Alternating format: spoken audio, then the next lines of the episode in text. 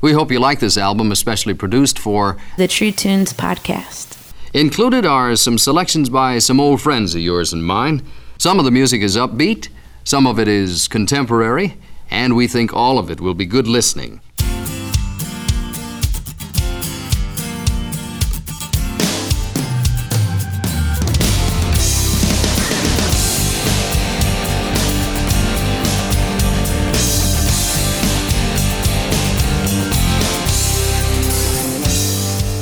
Hello, I'm John J. Thompson, and this is another first for us here on the True Tunes podcast. You may have heard the following conversation with singer songwriter Taylor Leonhardt when we first published this episode a few months back. Then, as you'll hear throughout this conversation, her latest album, Hold Still, was still in process. Now, however, it is out in the world, so we have decided to remix this episode, keeping the original conversation but changing out the musical clips we originally used for songs from the now completed and enchanting new album. So, if you already enjoyed this conversation, you can revisit it with some new musical decoration and a taste of the music she was, back then, not quite finished recording. If this is all new to you, well, welcome. Taylor Leonhardt has an inviting, youthful, lightly Americana inflected sound with a sophisticated compositional nature and an invitational presence in both her vocal presentation and her lyrical approach. She's a strong player, a deep thinker, and, as you'll soon hear, a wonderful conversationalist. And again, Hold Still is now available everywhere, but back in April, Taylor gave us a sneak preview of a few of the songs and a glimpse into her creative process and a somewhat harrowing account of the transitions and challenges that made this album so difficult to birth. Throughout Hold Still, we find Leonhardt settling deeper into her Americana roots with a supporting cast of world class musicians bringing the songs to life. She even arranged a special acoustic performance for us. So, if you're not already a Taylor Leonhardt fan, prepare to become one pretty darn fast. If you are already in her tribe, we hope you enjoy this special remix of one of our favorite conversations on the podcast so far. I feel the earth move under my feet.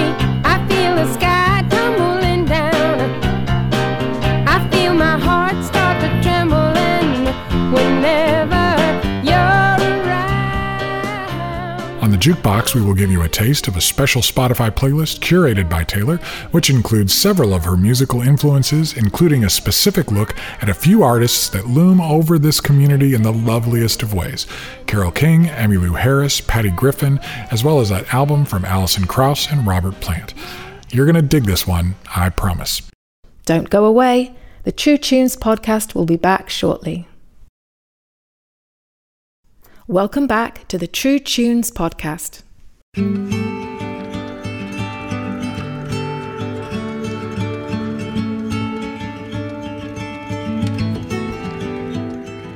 Taylor Leonhardt is in the middle of a very busy season.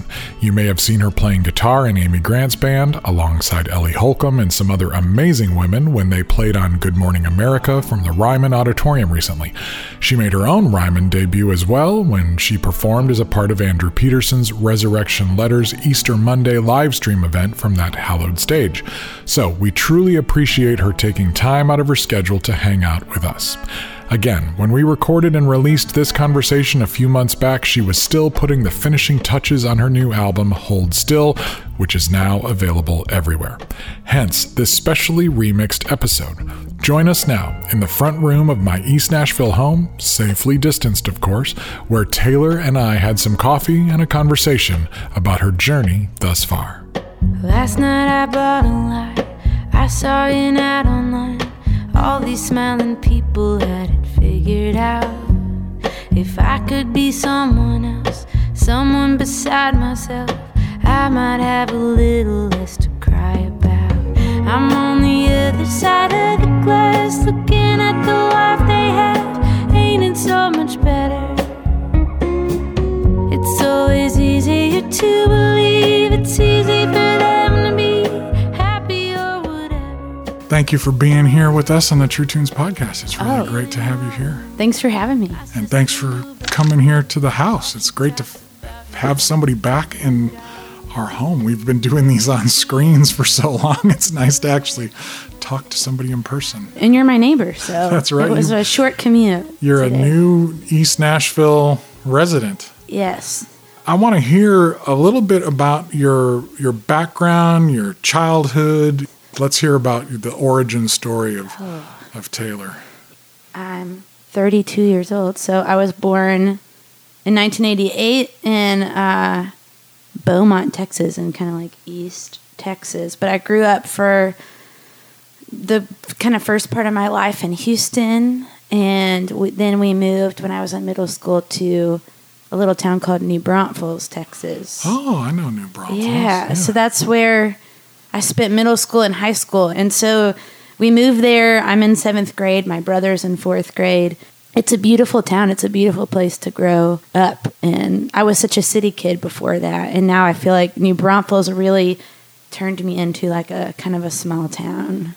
Now, girl. did you happen to were you aware of Leigh Nash or or Sixpence None the Richer? Because that's the same town they came from. Oh, it is. Yes. In fact, so they're local legends for sure. and I grew up listening to Sixpence None the Richer, like most of my peers. And uh, we went to the same high school. Oh, we okay. were. She went to my high school some years before me, and so pe- we, you know that was kind of one of our little claims to fame. And uh, also, the high school mascot at New Braunfels High School is the unicorn. So I think it's one of the only high schools in the world that has a unicorn mascot. So Leigh and I were both unicorns, and I feel like that forever probably uh, will bond us. In fact, I got to meet Leigh at a writers' round a few few years ago, two years ago, and I said, "Hey, actually, like we grew up in the same town. It's so nice to meet you."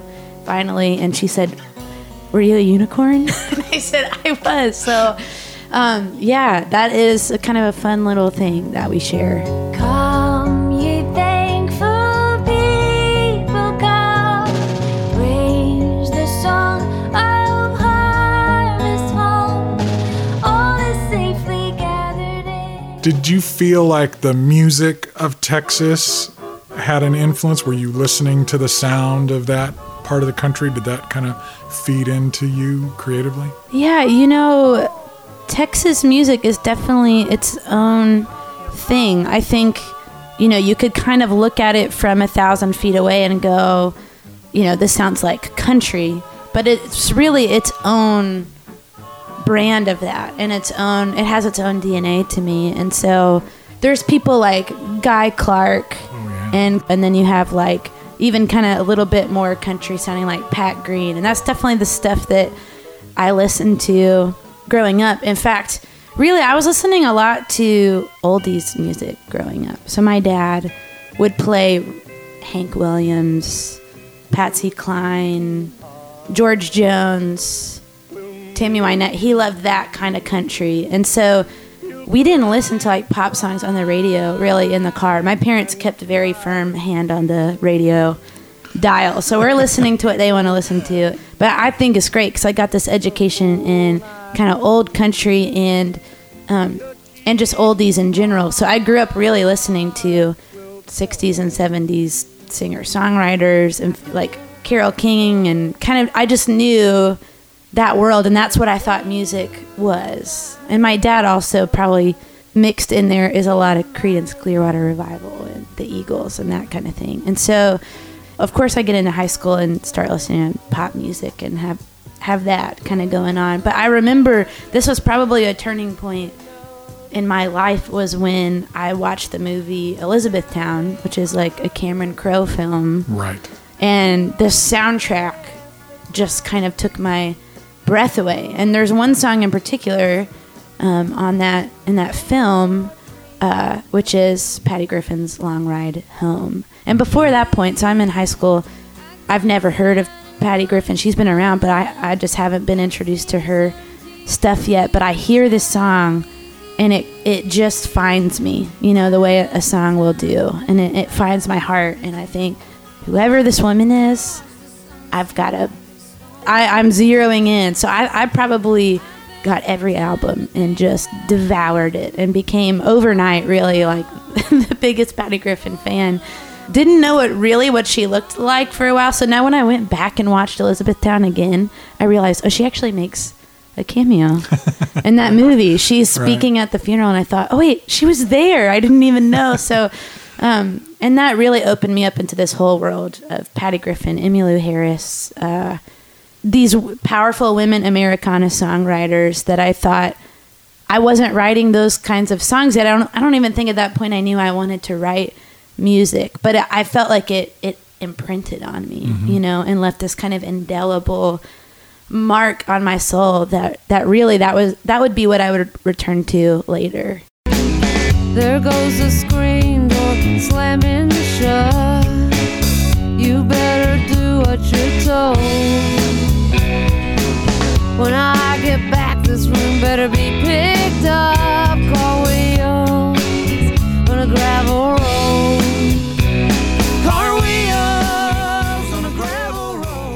Do you remember when you did first start thinking that writing and performing music was going to be really important to you? Well, I mean, I so I learned to play guitar. My dad taught me, and he had his college guitar kind of in the closet. And one, you know, something he likes doing in the evenings. He comes home from work and would get the guitar out of the closet, and oh, the strings! I just remember this guitar like it was beat up, and the strings hadn't been changed in probably who knows how long. But he'd just play, and he'd kind of play these two songs, two or three songs, just over and over again, and I loved listening to him play and sing. And so I think it just occurred to me one day sitting there, I think I want to like I want to play. I want to be able to do that what he's doing. Um, and so I just asked him to show me if you know a couple chords and he did and just started this insatiable thing with me kind of playing music and I ended up teaching you know my dad kind of showed me a couple things and then I really took it from there and I did take lessons at some point, but I was the kid sort of trying on lots of different activities. You know, they put me in softball and Girl Scouts and all this stuff, and I'd always be like, I don't know, it's not my thing, and I were not not great at sports. But once I found the guitar and kind of started singing these songs I loved, man, I felt like I could never get enough of that. And then it really was just that. And then, you know, in high school, I would play at youth group or play at Young Life or something like that. These kind of little organizations and, and clubs I was a part of. And then it was probably the end of high school, getting into college, when I kind of was like, okay, I'm starting to listen to these storytellers like Patty, like Emmylou, um, like John Prine. And I'm like, I want to tell a story. And so I would do that. And a lot of times it would be sort of about somebody else. Or like I had a friend whose parents were getting a divorce. And I remember just feeling the pain of that for her and feeling like, what would I want to say to this friend? Feeling like words were not enough. Like whatever, what you know, I could write her a note or I could call her on the phone, but I felt like I it's somehow not communicating what I really want this friend of mine to know. And so I wrote a song and and somehow experienced that mystery of what happens when you take poetry really and lyric and melody and somehow you're able to say way more than you can say with just I love you. I'm here for you. Right. And um, so, man, I, I kind of kind of got addicted to it at that point, and I thought communication is so important to me, and words and language and and connection with people. And I thought, here's my avenue to do that. You know, here's something I love, which is music and rhythm and lyrics and melody, and what I can actually use that to, you know, connect with people I love. You're on the move again, saying you're through. Don't know what to do again on your own. Walking the street tonight under a neon light. You just want some peace and quiet. I know. hold still. Don't run. You'll never if you take off when it gets real. You wanna be held, you gotta hold still. You mentioned that you had groups. Yeah. So whether it was a youth group or a young life or something, Yeah. or you had friends that going through certain things. So you had inspiration to write about certain things. You had an audience to, to play for. And it's it's interesting how that can really shape how we evolve early on as creative people because so much of what our instinct is is to serve a need but also to have an audience. It's interesting Yeah. how we evolve by both the audience that's there for us and the inspiration and need that's there and if we're listening for it. Uh, it seemed like you had a good combination of those things and and you you're saying you got good feedback from the people around you that's that valued what you were doing as well.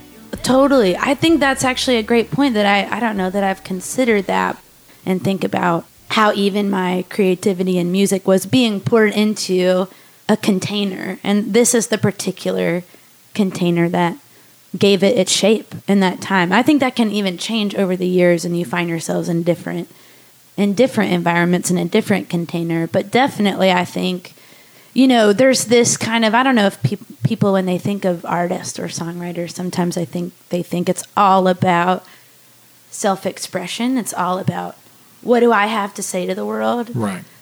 Actually, it's not just what do I want to say and now I'm saying it. It's what I want to jump into a conversation that's already happening. So so much of it is listening to what's already like who's around you, what's being said, and then jumping into that conversation. So to think that you can kind of create in a vacuum and it's all about what you want and what you think is I think you're missing the bigger picture there of yeah, we're we're shaped and um, really like serving the people around us and I would I would you know argue that I couldn't write music if I wasn't in those places in those containers.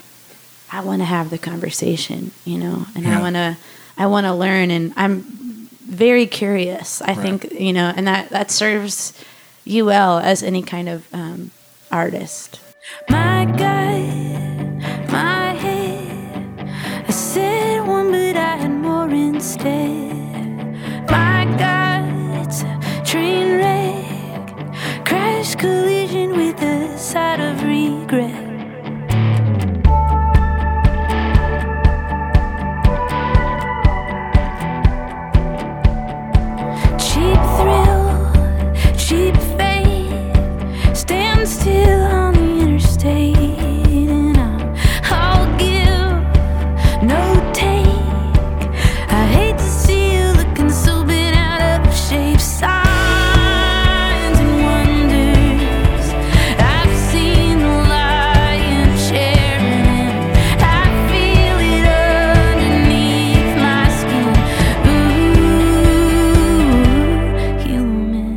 What point did you start to realize, you know what, this is going to be my life? And what did you do to start to make that happen? Oh man. I never was the kid growing up who thought like if you asked my parents, I don't think they would have said, "Oh, she dreamed about being a singer-songwriter." Or this wasn't the vision I had as a kid. I don't think I had figured that out yet and was sort of trying my hand at lots of things, but I went to college and got a psychology degree and really thought, you know, music was something I loved. I didn't see it I was kind of in that zone where I thought, this is I love doing this. I feel like I can do it in these environments. I can sing at church, whatever, and, and enjoy that. But I don't need to. That's probably my. I'll write songs in my spare time, and what what a fun hobby to have.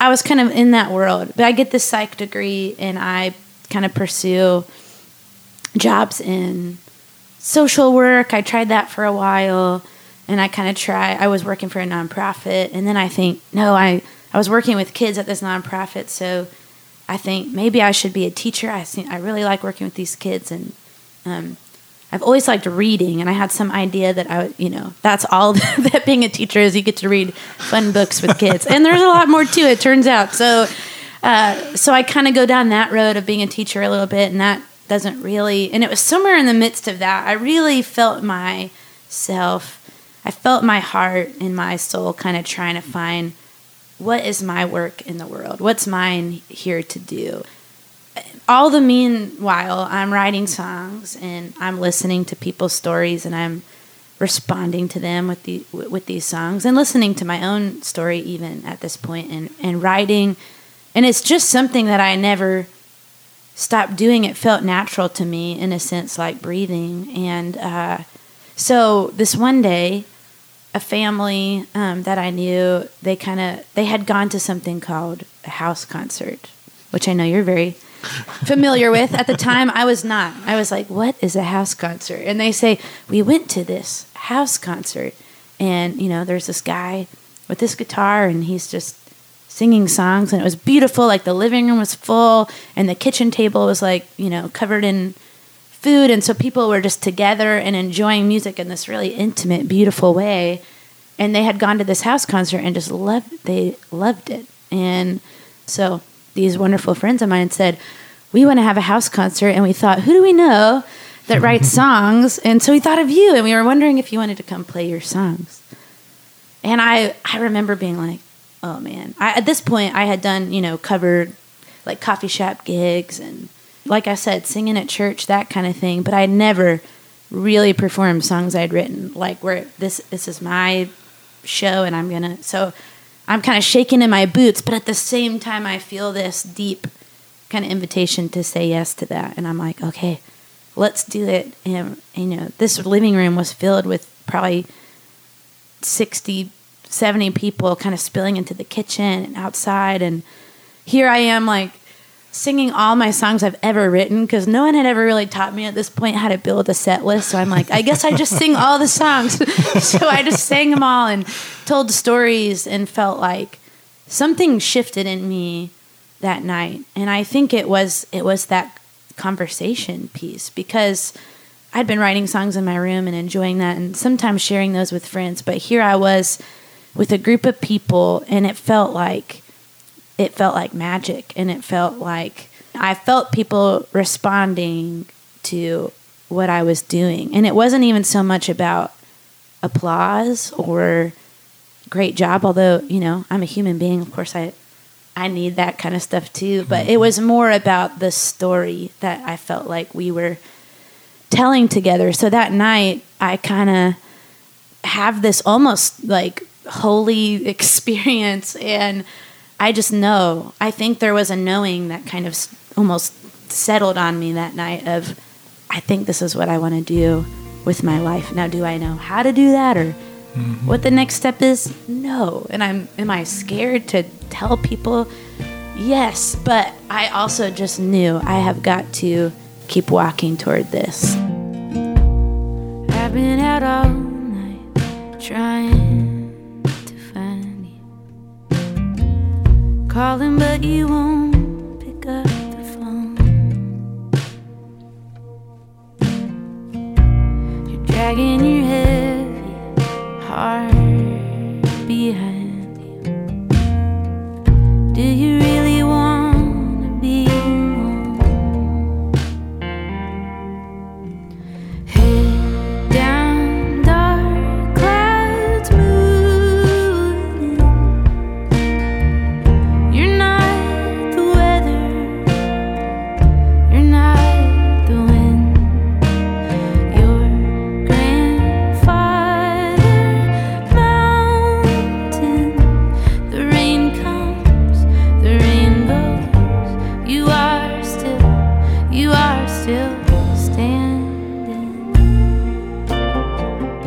it's interesting because again, the the opportunity and the space that makes sense. Hearing that that your formative experience wasn't a club or a opening gig for a big artist or what it was a house show because that mm-hmm. immediacy and intimacy is so baked into the the sound of your mm-hmm. songs. Now, compositionally, you're a, an accomplished guitar player. First yeah. time I heard you, I thought this mm. young woman has definitely uh, developed some skills. So, what inspired you, and what were what were you listening to? how were you developing such um, abilities as a as a musician? Um, what kind of bar were you holding up for yourself? How was that happening? Because you definitely were functioning at a higher level than Wow. many. Well, thank you. thank you so much. I think um, I didn't go to music school, and sometimes I regret that, or or sometimes I wonder if I would have made a different choice if I had kind of caught a vision for the life I would lead like earlier. But so I don't know music theory very well. When when people talk music theory, I'm kind of I get lost quickly.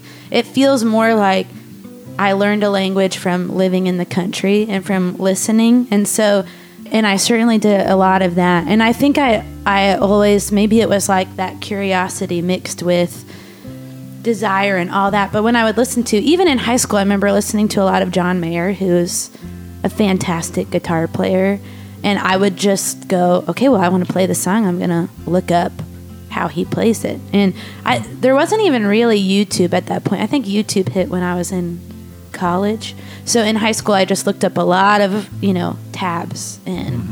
Would listen to the songs and just go try as, you know, read the tabs and kind of go, okay, I'm trying to. And so I think really just so much of it is probably like the, if there was a tool I developed, it was probably just my ear for going like what's happening and you know sometimes I like would even notice like oh this this tab is wrong and I would make Right. you know I'd make my own thing so I'm like I'm listening and this is not the same thing and so just kind of like getting really and it just felt so fun to me um, I think you know even when you're talking about like physical exercise, like where you develop strength is kind of in that tension. So I did have this wonderful guitar teacher for about a year, um, my freshman year of high school, and he would make me learn songs that felt so hard to play. So this is early on in my playing, and he made me learn um, Blackbird, which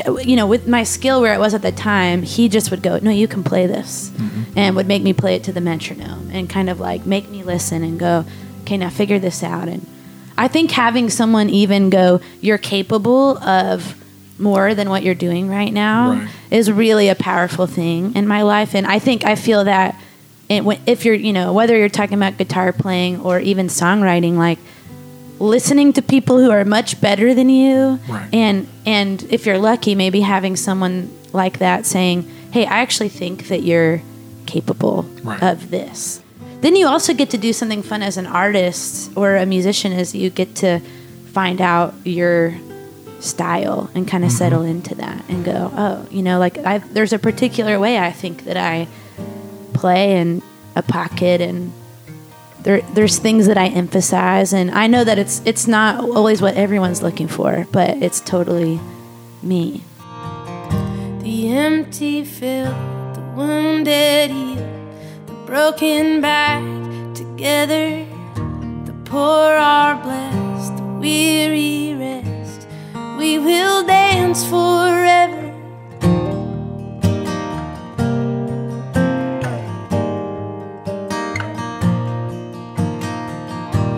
Blinded see, the chained are free. The doubtful now believer, the outcast known, the orphan home. You are my redeemer. Behold, behold, behold what love can do. Behold, behold, He's making all things new.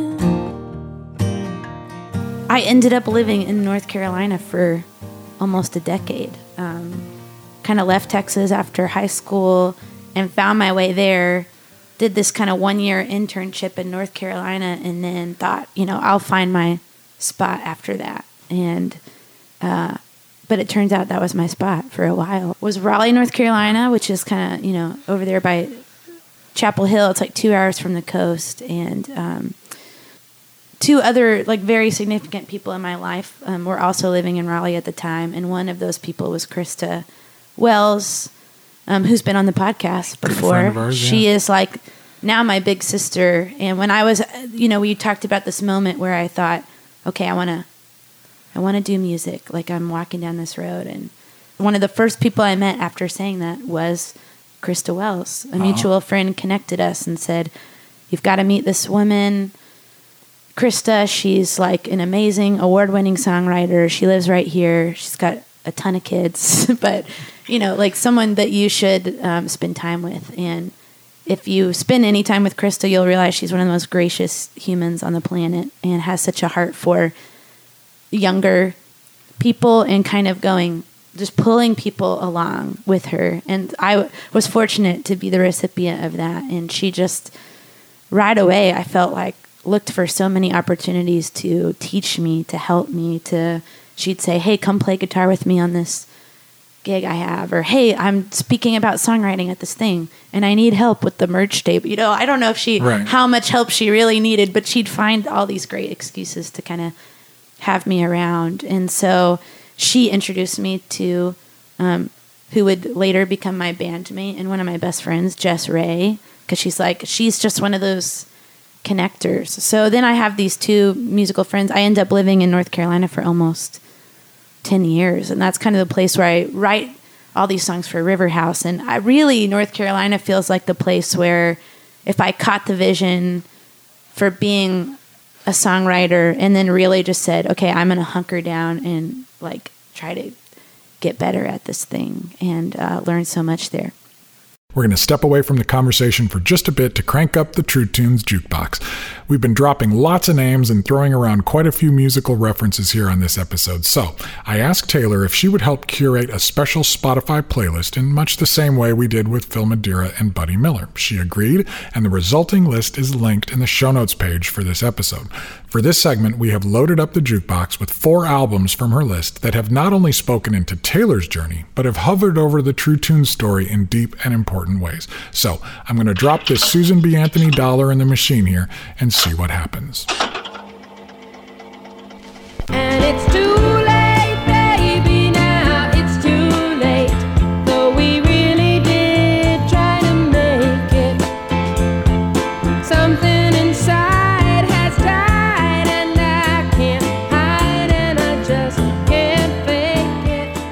There's really no overstating how massive and influential Carole King's 1971 album Tapestry was.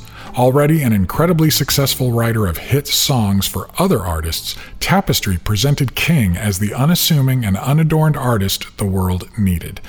From the way her compositions moved from piano driven rock to brill building classic pop to epic folk, to the way her thoughtful and vulnerable lyrics swung from celebratory swagger to deeply personal regret, it all formed, yes, a tapestry that refused cliches and led with empathy. And despite King's less than showy voice and the album's simple presentation, it exploded in the hearts and minds of listeners both then and in the half century since its release. Tapestry has sold more than 14 million copies, landed on too many critics' lists to count, and continues to be cited by artists as one of the most important singer songwriter albums ever. In my opinion, it is one of the 10 or 20 albums every songwriter should absolutely study if they are serious about understanding the craft. You just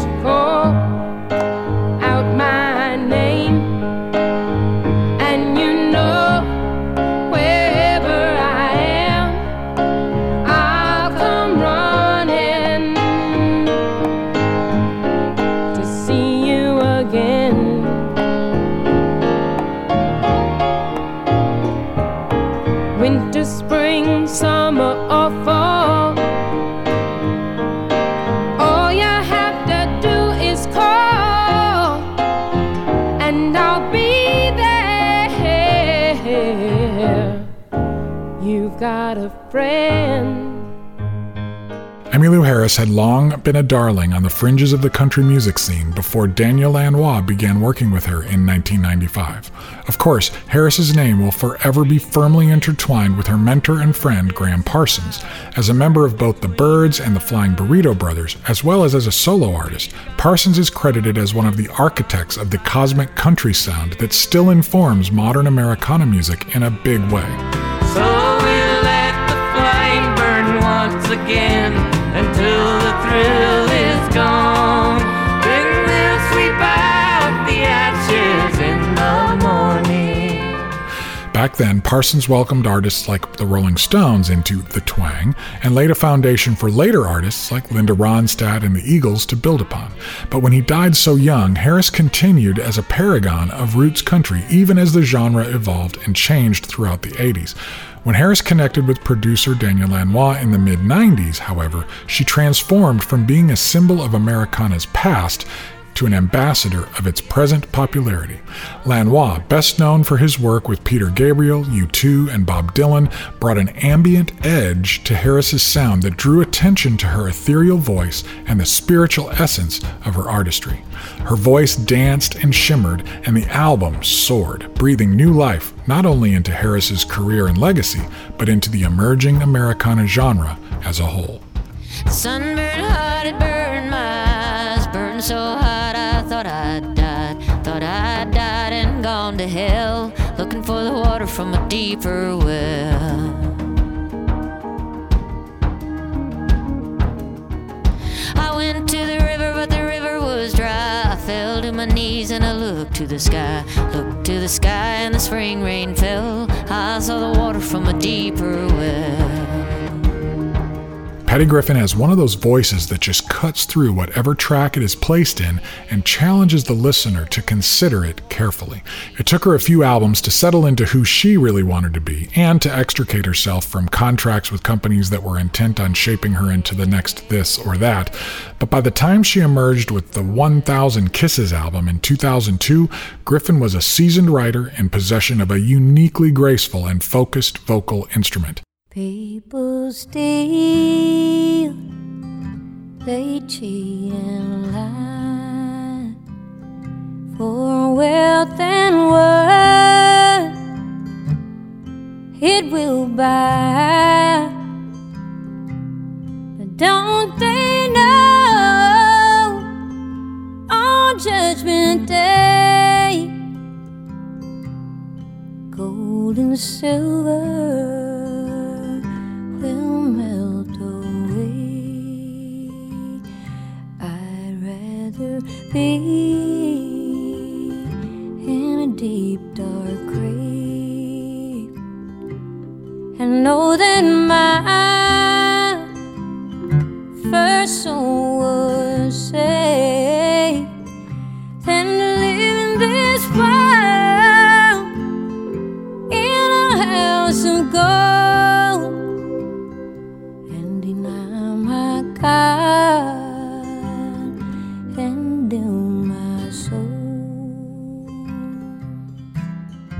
She would go on to win a Grammy Award in 2010 for her Buddy Miller produced Roots Gospel album Downtown Church, and again in 2019 for her self titled folk album. For many, though, the real eye opener came with that 2002 album 1000 Kisses, and especially the song Long Ride Home, which got extra attention via the soundtrack to Cameron Crowe's Elizabethtown.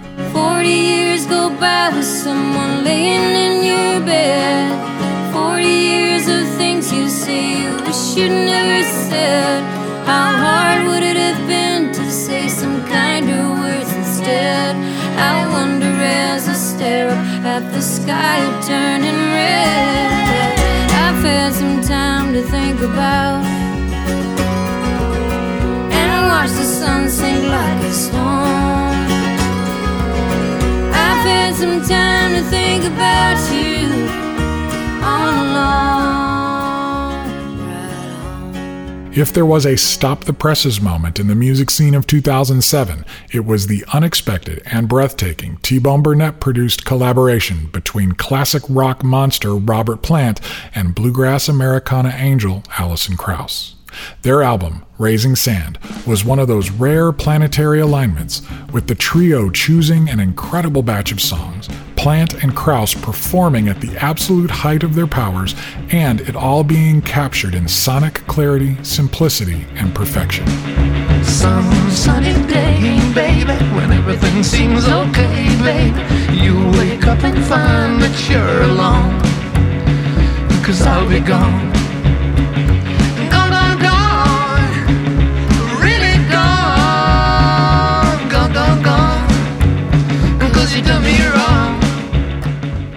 As the era of digital music and hyped up pop ravaged the airwaves and earbuds of the world, this devastatingly quiet and relentlessly analog album sold millions of copies, swept the Grammy Awards, and recalibrated millions of people's heads and hearts, at least for a moment or two. The delicate Sister Rosetta Goes Before Us, written by Sam Phillips, paid long overdue homage to Sister Rosetta Tharpe, the electric guitar rocking, gospel singing African American pioneer who would probably have been credited as the inventor of rock and roll, not to mention gospel rock, if not for her sex and color. Strange things are happening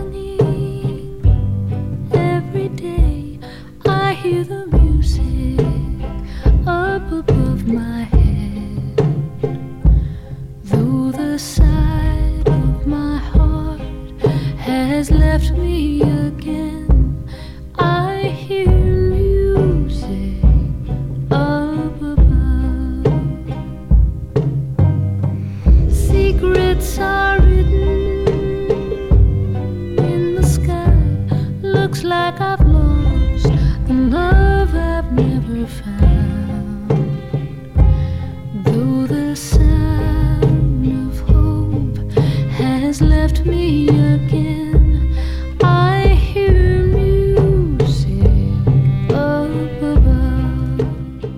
lot more on the playlist, including John Prine, Guy Clark, Bob Dylan, Patsy Cline, Sandra McCracken, Billy Joel, Bonnie Raitt, Ryan Adams, David Wilcox, Brandi Carlile, and many more. It's clear when you listen to a playlist like this how important influences and inspiration are to the formation of artists like Taylor. But we have a lot more conversation to get to, so we're going to let the jukebox cool down for now. Thanks, Taylor, for this amazing list, and thanks, Taylor's mom and dad, for pouring so much great music into her so she can pour so much out into the world. And now, back to the front room with some more coffee and conversation with Taylor Leonhardt.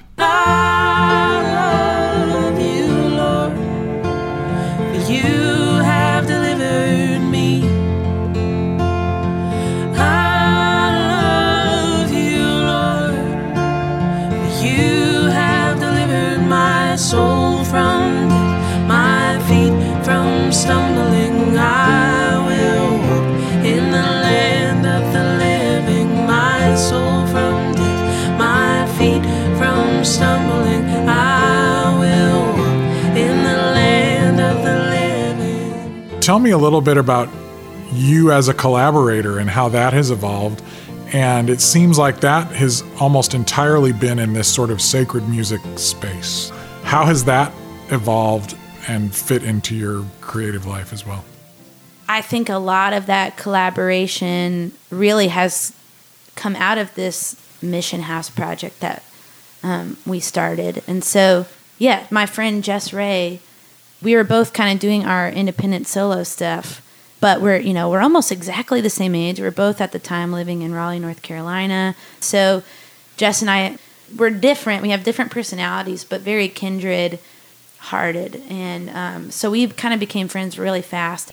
And it felt easy. I think to collaborate, you know, sometimes you collaborate with people, you're like, we are really crossing a major hurdle to work with each other. And with Jess, it was like, it feels like we have been singing together for years or playing together. And um, it just was fun. It was so fun for both of us, I think. And so we, you know, we're a part of this group of young adults that were just wanting to get together every week. And we were like, you know what? We're wanting to find a space together where we can really feel like that true sense of community and just to be known and loved. And so we started this thing on Monday nights and we would make dinner and then we would just sing songs together. And um, it just felt so sweet and like there's so much friendship was born in that little room.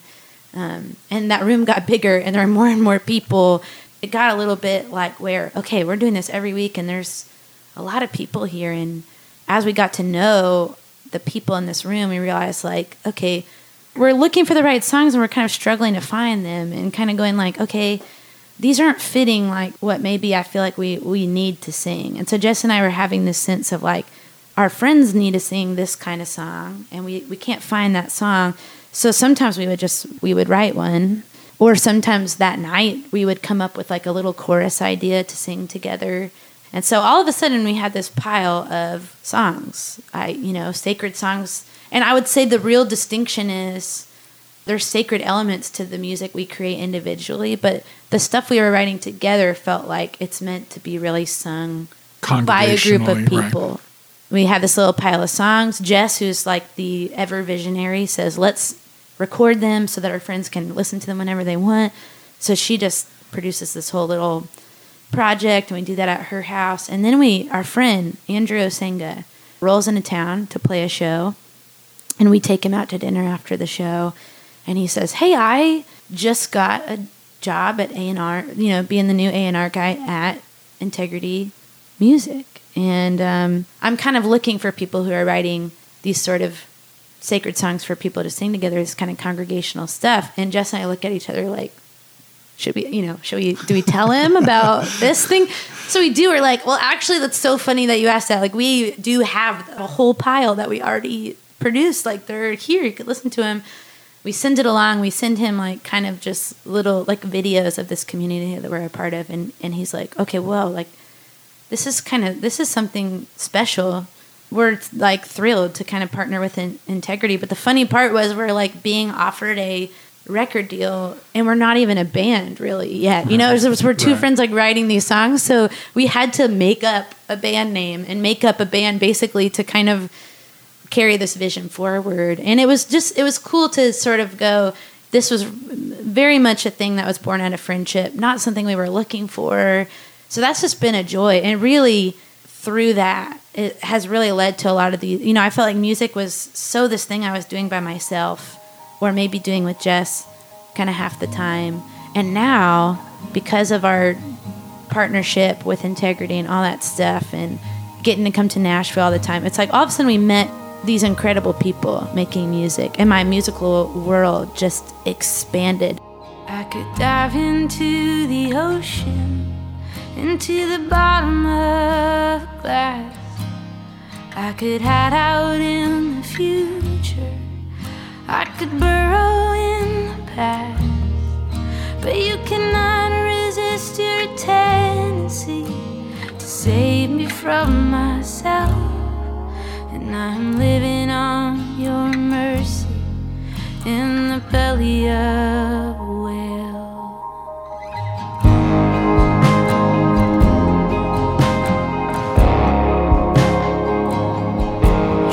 I have done some things I'm proud of, and so many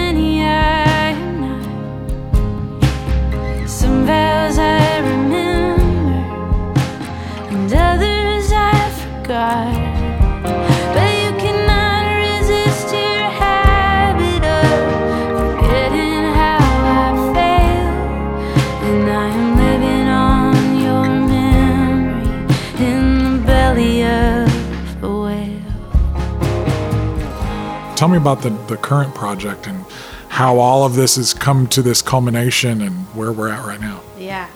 You know, I had done this album River House and it kind of had its own sound. My friend Jess produced that album and it was so fun. We made it in her mom's spare bedroom and it was just so this DIY vibe. And then over the years, I've been playing those songs and I think I was just feeling this growing desire for my music to sound more like some of this music that I had just loved, like these records I listened to, like Raising Sand, you know, um, or Red Dirt Girl.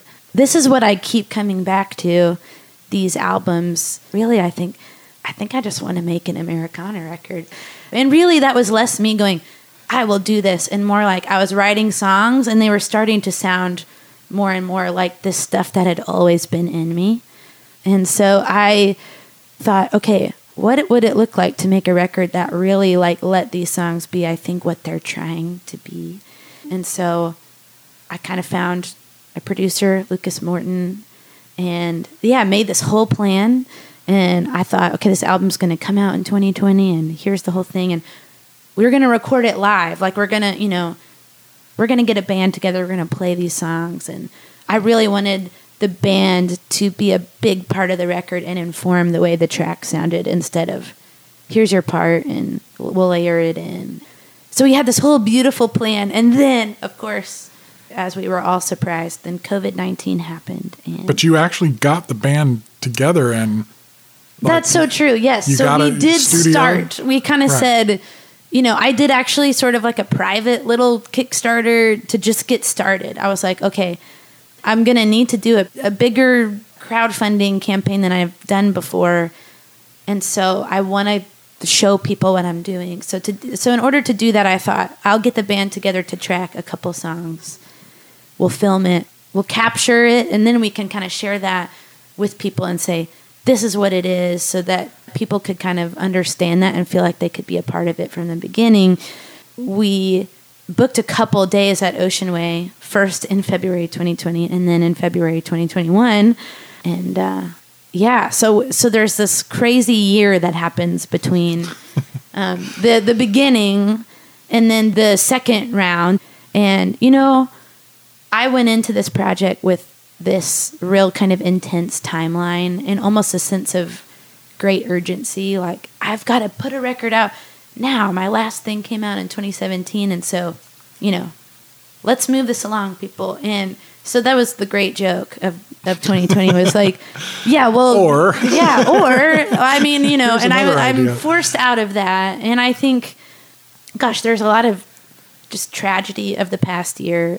I think that there was a great gift in it for me of working within those great limitations and the real joy was by the fall of 2020 we were able to run the Kickstarter that I was planning on running. And it was a crazy experience. And then when I got back with the band, February 2021, which is just a, a few months ago, you know, we're, we're gathering the first morning at the studio and I'm, you know, kind of thanking everyone for being there. And I, I just cry because I, I was so I felt the whole weight of that year of not knowing, of of what we'd all been through, of being separate and isolated and kind of going, will people make music again? Will we get together again? Will we, you know, like all of the pain of that kind of hit me in that moment and then I'm looking around and I'm like, but like we're back.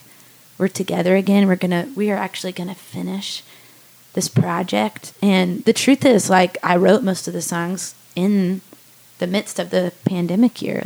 So it's it's crazy because I'm in no way would invite this kind of thing on the world and I and there's been great loss in it. So I say this very carefully, but I I am grateful for what I was able to mine, you know, out of that. And for these songs that came really at the right time and that now we have this beautiful record that I think will speak to people right where they are.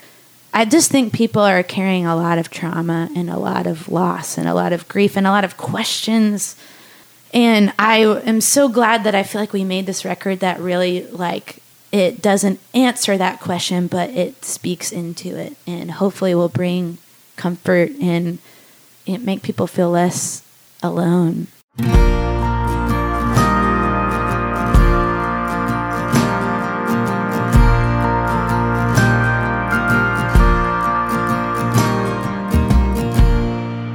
So this Kickstarter goes through, and I'm like, "Whoa, this is crazy!" And I'm so thankful, and we're gonna make this record. And then I quickly realize it's October. It's no, actually it's November 2020, and I realize, oh, so I have to write songs now.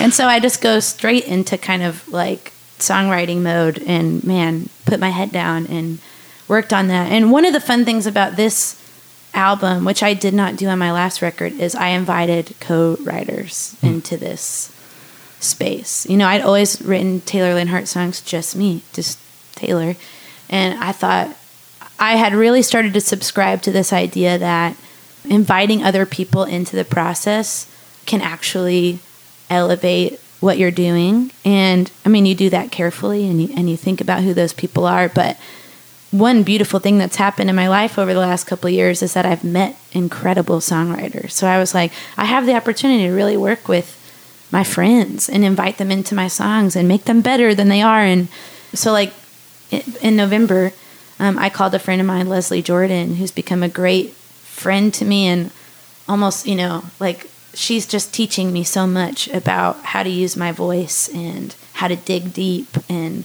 how to really serve people with your songs. And I called Leslie and said, "Hey, let's I'd love to write with you for my album." And we get together and I'd been reading uh, Henri Nouwen and uh, this particular book. He's one of my favorite authors, and there's a particular book called "The Inner Voice of Love." Um, it's almost journal, like diary entries, and he's writing to himself. And so I'm reading this book last fall, and there's one passage that just kind of stuck with me, and I'd been kind of carrying it around with me for a while. And it, and he talks about your interior life being like a castle, and if you imagine like a castle has a, a drawbridge that goes across a moat, and so many of us, um, he says, you know, you just you just leave the bridge down, and anyone can come, anyone can come take whatever they want, and this is what it means to live a life with no boundaries. And that was something I was very much learning in some kind of difficult family relationships and personal relationships was how do I take good care of myself and is that is that okay to do and so Leslie and I are just talking about this book. I didn't think necessarily, oh, I'm going to write a song about this. I'm talking about this. I was like, I kind of have an idea for how you could maybe make a song out of the or make some verses out of this image. And we just kind of start, we just dive into it. And so we wrote the song. It's called The Bridge. And so I'm really excited about that one. And what Leslie was able to, I feel like, really draw out that day and the way she was able to really help me tell that story. I just know, gosh, this song would not have happened without this year, without Henri Nouwen, without Leslie. And so um, I'm so excited for that one. Taylor gave us something really special we are excited to share with you here. This is a simple acoustic work tape phone recording that captures the writing of The Bridge as it was first being created by Taylor and Leslie Jordan. You can hear the spots where the lyrics might not be fully fleshed out, or maybe they are still nailing down exactly how the melody will go. It's a rare glimpse into the writing process that few artists are willing to share. Let's take a listen. Imagine a castle just beyond the walls. A river surrounds it, there's only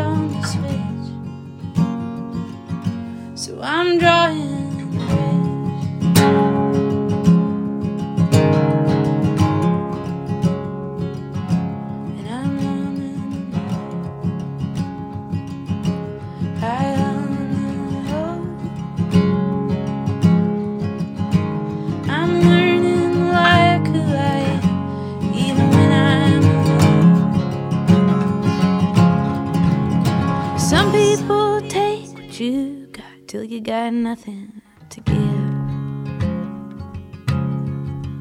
And I could play the victim, but let's call a spade what it is. It's nobody's fault, my own. It's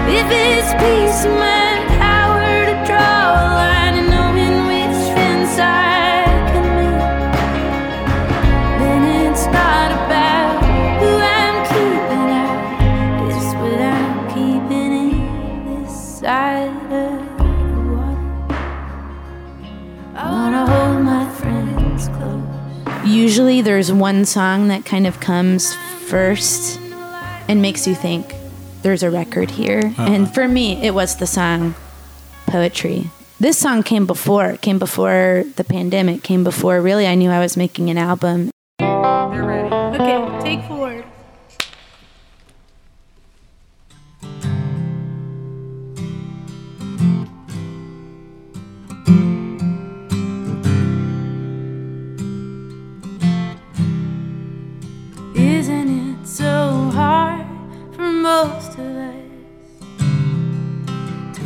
Kind of patience that will trust the slow, steady work of God beneath the surface?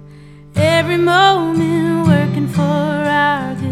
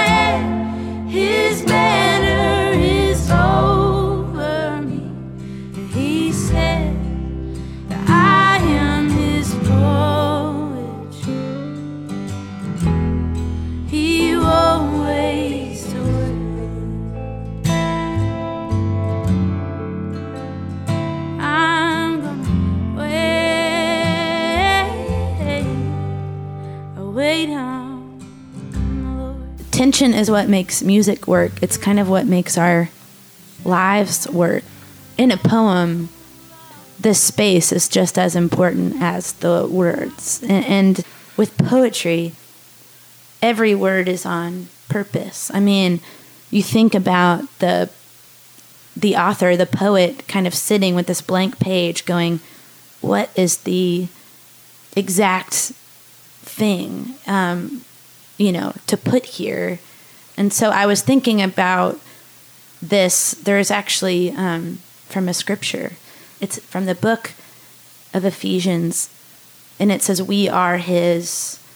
Um, a lot of translations of the Bible say workmanship, but I had I had heard someone say one time that that word workmanship is actually like this Greek word poema, and and asked that question like, but what if what if we are the poetry of God? And so then it was so fun for me to imagine God, the poet, sitting back and creating us and you know wondering about who we would be and kind of just every word of who we are being something that's very intentional and delighted in and delighted over. And so I think here's really the song that I need in those moments of my life because I think sometimes there's these, if we're a poem, there's a certain word in there or a space that feels like we don't like it or it feels uncomfortable or I feel like I'm in between stanzas right now. And I just, to kind of think like, okay, but what if the whole thing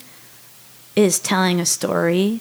And what if that's not about usefulness or how good we are at something, but what if it's about being beautiful? You know, what if it's about yeah, so so kind of just I I guess that it was one of those songs that sort of dropped into my heart a little bit. And uh I'm I'm so glad as I continue to share that song, I think people find a home in it because who can't relate to this waiting, you know, and this kind of this tension of living in this world that is hard to do, you know, and heartbreaking. And um, so I, I wanted to talk about what might be happening underground, you know, kind of while we're waiting for the spring to come.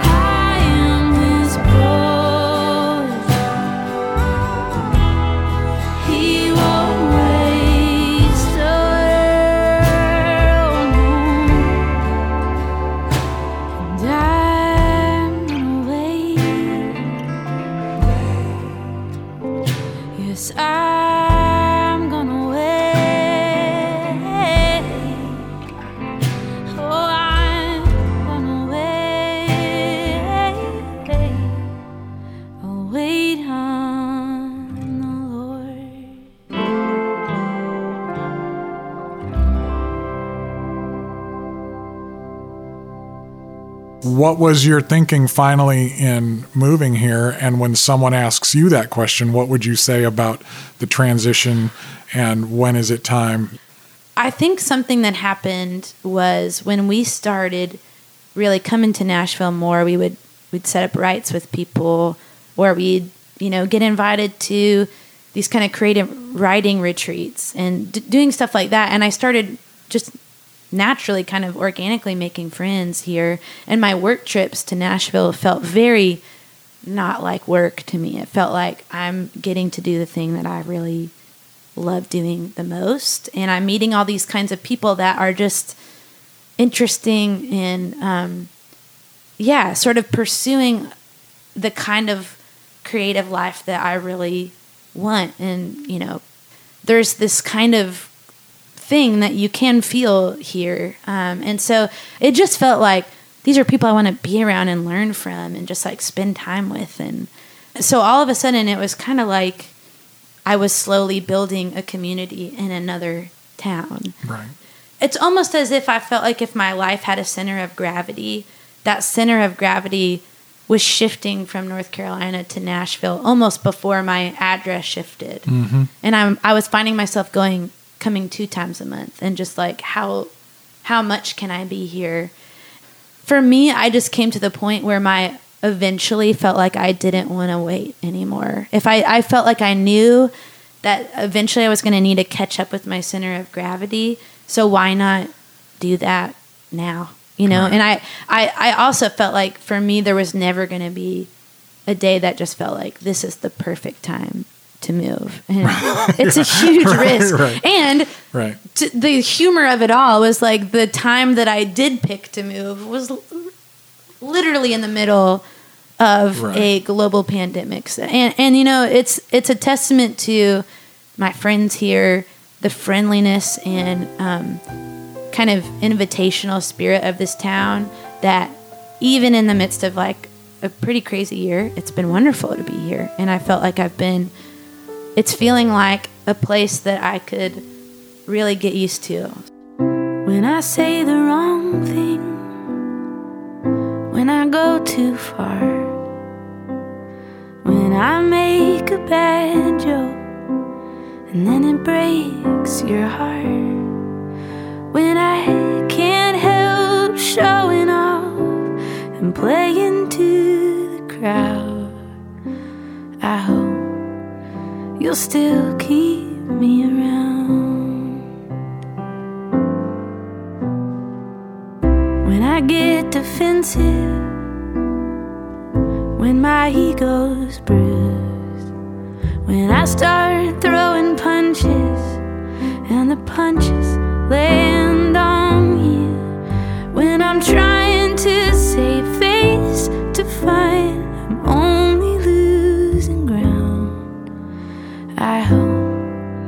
you'll still keep me around for the love that I am lacking, for the good I leave undone. I confess I have not been the friend I'm desperate to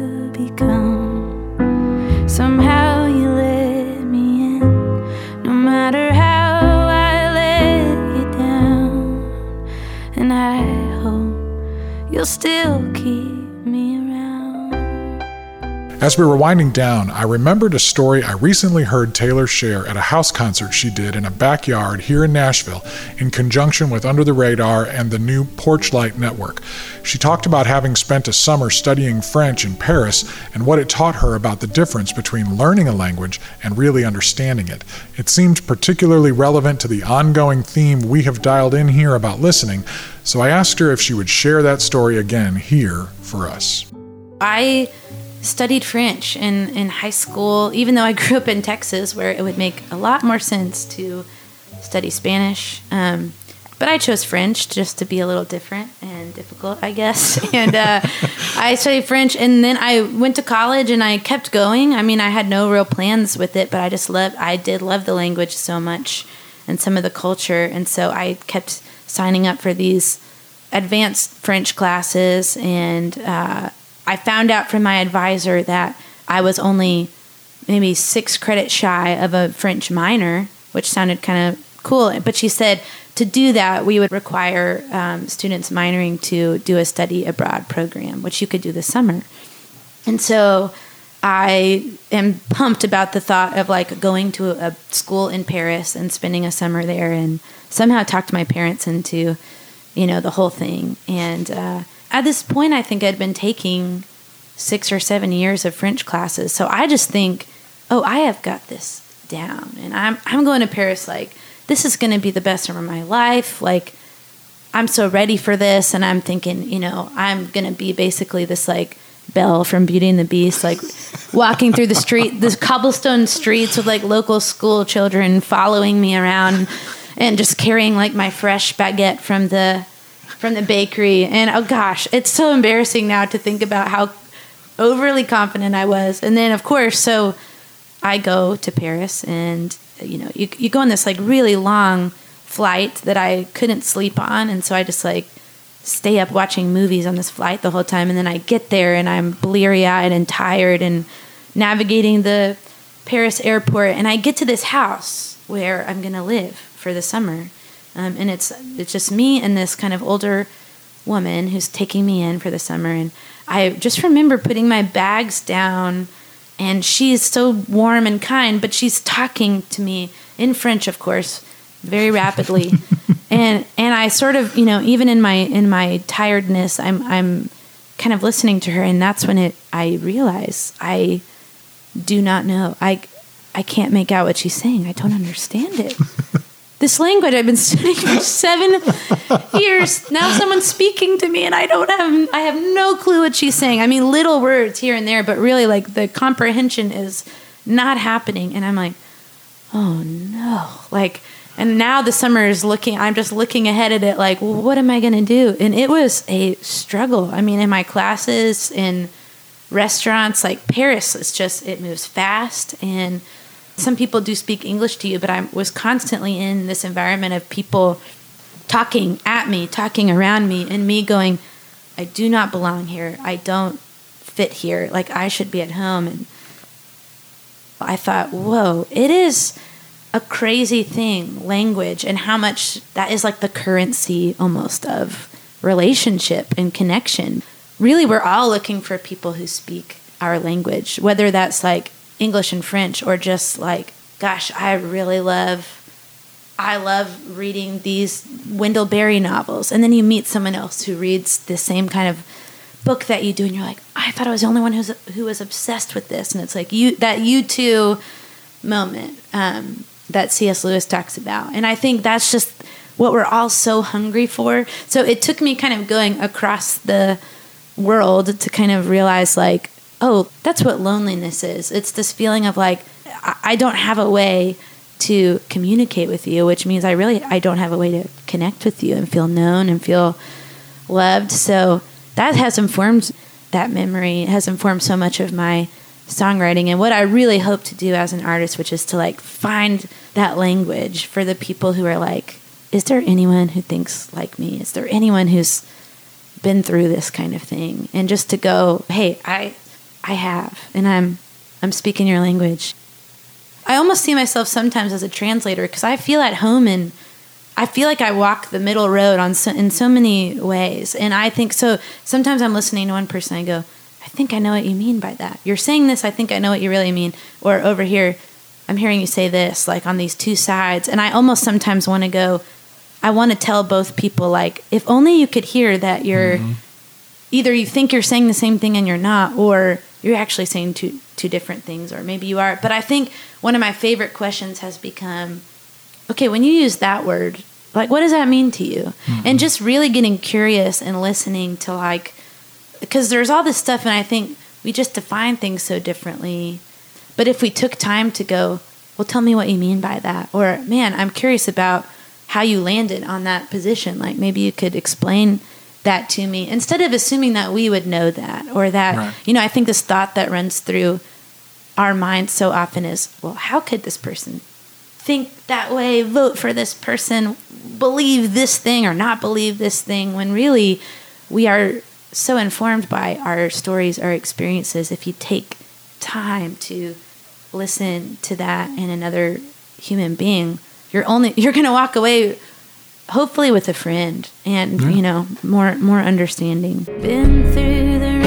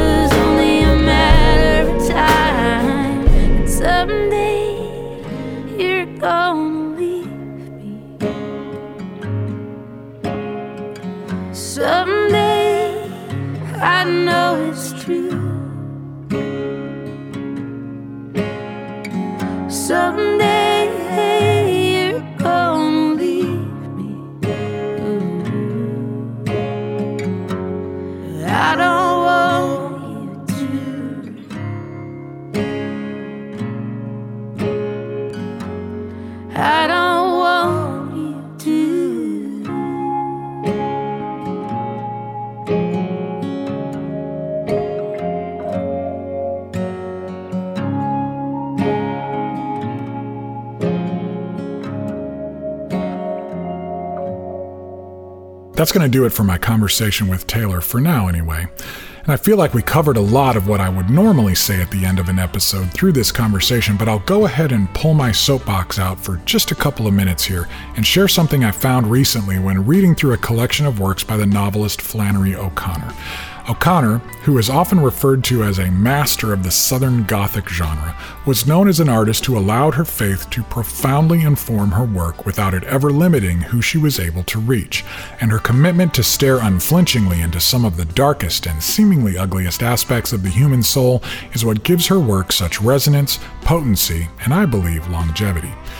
The following is an excerpt from an essay called The Regional Writer, which was originally published in 1963, about a year before O'Connor died of lupus at just 39 years old. Although throughout this piece she is referring to novelists, everything she says seems perfectly applicable to songwriters, as far as I'm concerned. She may be talking about Southerners and novelists, but the beauty and importance of location, dialect, and all of the unique things that make this place distinct from that place, and some of the myths we attach to the creative personality that, well, I think I can relate to in several different ways. Here, let me dive right in. From The Regional Writer by Flannery O'Connor. Fortunately, the Georgia writer's work often belongs in that larger and more meaningful category, Southern literature, and it is really about that that I have a word to say. There is one myth about writers that I have always felt was particularly pernicious and untruthful the myth of the quote, lonely writer, end quote, the myth that writing is a lonely occupation involving much suffering because supposedly the writer exists in a state of sensitivity which cuts him off or raises him above or casts him below the community around him. This is a common cliche, a hangover probably from the Romantic period and the idea of the artist as a sufferer and rebel. Probably any of the arts that are not performed in a chorus line are going to come in for a certain amount of romanticizing, but it seems to me particularly bad to do this to writers, and especially fiction writers, because fiction writers engage in the homeliest and most concrete and most unromanticizable of all arts. I suppose there have been enough genuinely lonely, suffering novelists to make this seem a reasonable myth, But there is every reason to suppose that such cases are the rest of less admirable qualities in these writers, qualities which have nothing to do with the vocation of writing itself. Unless the novelist has gone utterly out of his mind, his aim is still communication, and communication suggests talking inside a community. One of the reasons Southern fiction thrives is that our best writers are able to do this. They are not alienated. They are not lonely, suffering artists grasping for purer air. The Southern writer apparently feels the need of expatriation less than other writers in this country. Moreover, when he does leave and stay gone, he does so at great peril and observation, which is so necessary to maintain if fiction is to be true. The isolated imagination is easily corrupted by theory, but the writer inside his community seldom has such a problem. Again, a reading from The Regional Writer by Flannery O'Connor from 1963. Though not always, creativity usually involves the production of something that we hope someone else will experience. It's in that dynamic that art, be it a novel or a song or a painting, becomes part of the fabric of community. And even as we find ourselves increasingly able to consume creative products individually, Let's not forget that the essence of this stuff, maybe even the mystical purpose for which it was created, is to draw us out of ourselves and into each other's space, experiences, and lives. I'm so grateful for artists like Taylor who inspire me to listen better and to create with an audience in mind, and for authors like Flannery O'Connor who stared down the darkness until the beauty emerged and inspired generations as a result. I can't even imagine what the Americana music scene of the last 30 years would sound like, or if there would even have been such a scene without the words her heart put into the world through such suffering, weakness, and pain. All right, I'm climbing off my soapbox now.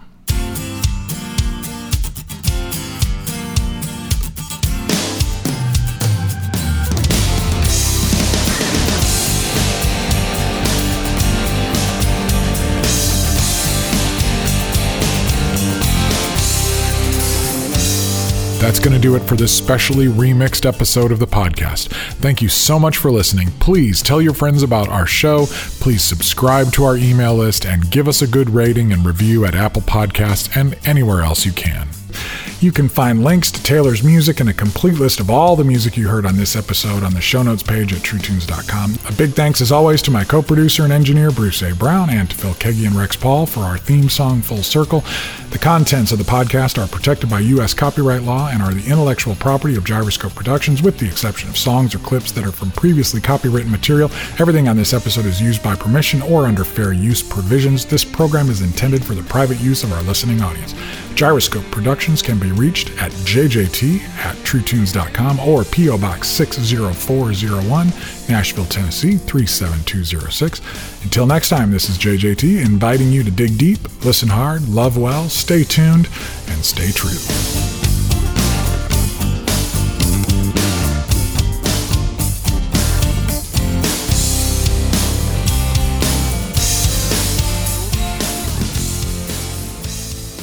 Everyone's out. So it's just you and me. And Bruce.